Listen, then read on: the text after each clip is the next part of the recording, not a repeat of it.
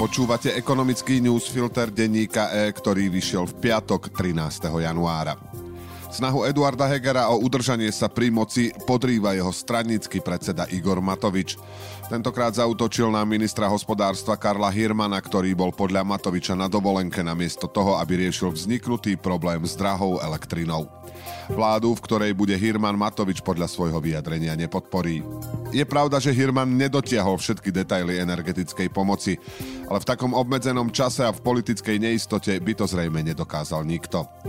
Viac ako Hirman nesie zodpovednosť za aktuálne problémy Matovič, ktorý počas celého roka na miesto riešenia energetickej krízy vyvolával konflikty.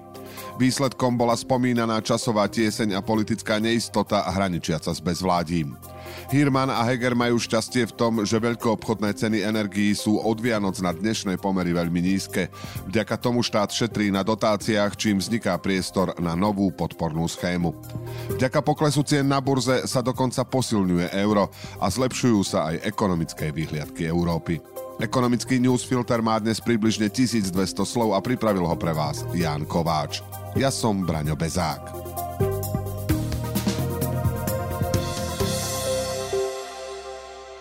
Niektorí odberatelia, ktorým sa na začiatku roka 5-násobne zvýšili ceny elektriny, by mohli dostať ďalšiu pomoc od vlády. Naznačujú to vyjadrenia politikov z posledných dní. Problém sa týka malých odberateľov s regulovanými, momentálne uletenými cenami, medzi ktorými sú podniky, školy, obce či ambulancie. Čo je nové? Prezidentka Zuzana Čaputová sa včera pýtala ministra zdravotníctva Vladimíra Lengvarského, či pripravuje riešenia na kompenzácie vysokých cien u ambulantných lekárov. Tí už začali v tejto súvislosti pacientom účtovať dodatočné poplatky.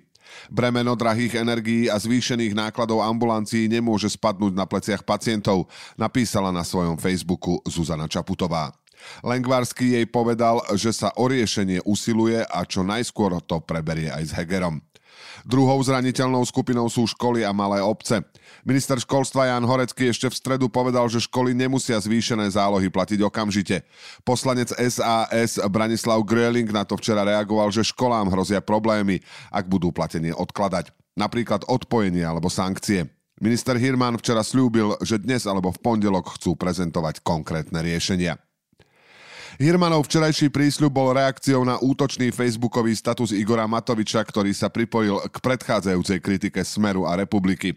Rozdiel je však v tom, že za vzniknutý problém s vysokými zálohovými platbami je Matovič spolu zodpovedný.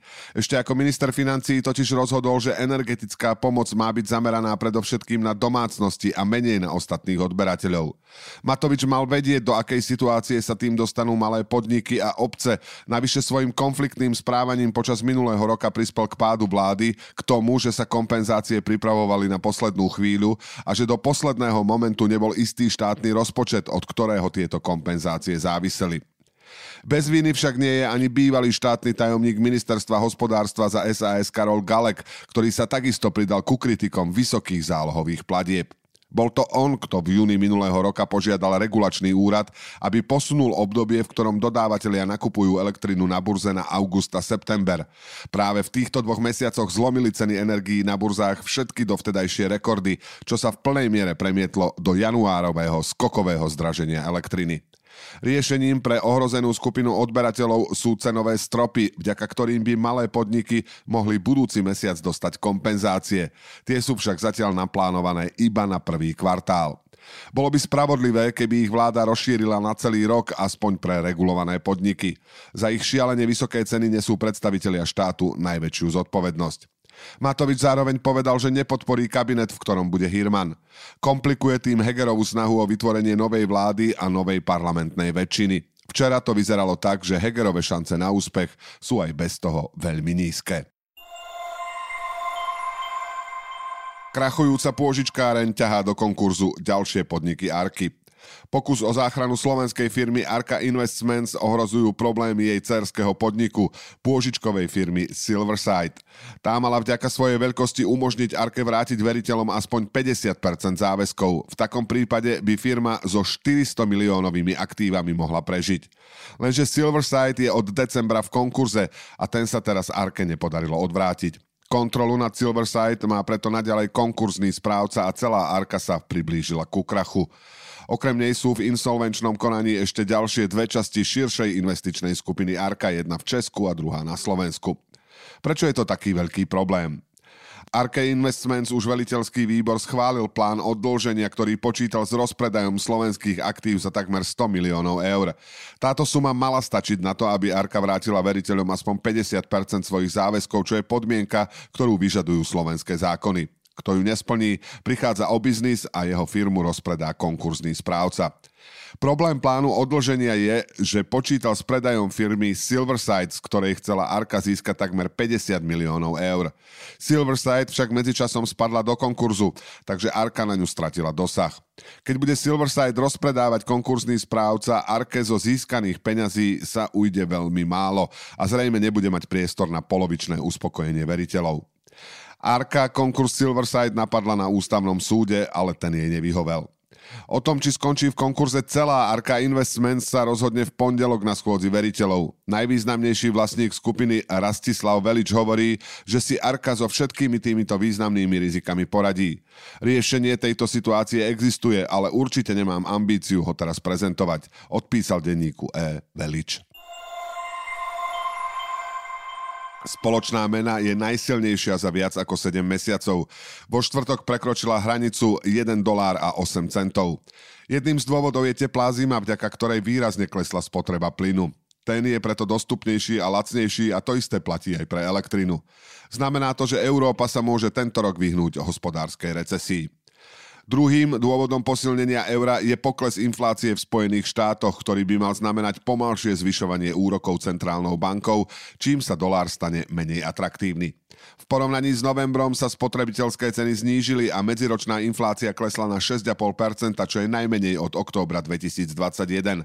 Naznačuje to, že odteraz Fed uvoľní tempo zvyšovania úrokových sadzieb na 4% bodu, povedal analytik ING James Knightley. Inflácia síce poľavila aj v eurozóne, ale po očistení o skokové zdraženie energií a potravín zostáva stále príliš vysoká. ECB bude preto v porovnaní s americkými kolegami zvyšovať sadzby agresívnejšie, čo pomôže euru. Podľa analytikov finančného domu Nomura sa do konca mesiaca posilní na 1 dolár a 10 centov. A na záver 4 krátke správy. Železničná spoločnosť Slovensko sa pripravuje na zavedenie nového 50-centového príplatku za kúpu cestovného lístka v pokladni a od sprievodcu. Firma tým chce podporiť online predaj a znížiť svoje náklady na ľudí. Zároveň plánuje kúpiť 183 predajných automatov, dnes ich má len 15. Závod cirárne Bel Slovensko v Michalovciach rozširuje výrobu. Investícia 4,5 milióna eur smeruje do zvýšenia kapacity výroby syrov Mini Baby Bell. Závod tak bude vyrábať petinu celoslovenskej produkcie tohto syra. Airbus si v Lani založil na Slovensku cerskú spoločnosť. Dôvodom sú podľa firmy zákazky pre ministerstvo vnútra. Jeho automobilové odpravovne si od Airbusu kúpili napríklad rádiostanice s príslušenstvom za vyše 8 miliónov eur. Airbus hovorí, že si chce posilniť pozíciu v sektore obrany a bezpečnosti a v oblasti helikoptér. Môže to súvisieť aj s tým, že ministerstvo sa snaží už takmer 10 rokov uskutočniť veľký nákup vrtulníkov pre políciu a záchranné zložky. Keďže boli predchádzajúce tendre neúspešné, minister vnútra Roman Mik Mikulec kúpi jeden vrtulník bez súťaže. Pred pár dňami oznámil, že sa rozhodol pre produkt britsko-talianského výrobcu Augusta Westland. Ex-minister Robert Kaliňák ešte predtým kúpil dva vrtulníky od amerického Bellu, takisto bez súťaže. Augusta Westland a Bell boli doposiaľ na slovenskom trhu aktívnejšie. Pobočka konkurenčného Airbusu by to mohla zmeniť. Odvetvie technológií na výrobu čistej energie podľa Medzinárodnej energetickej agentúry do konca 10 ročia výrazne narastie a vzniknú v ňom milióny pracovných miest. Agentúra odhaduje, že trh sa do roku 2030 viac než strojnásobí na 650 miliard dolárov. Ekonomický newsfilter dnes pre vás pripravil Jan Kováč. Do počutia v pondelok.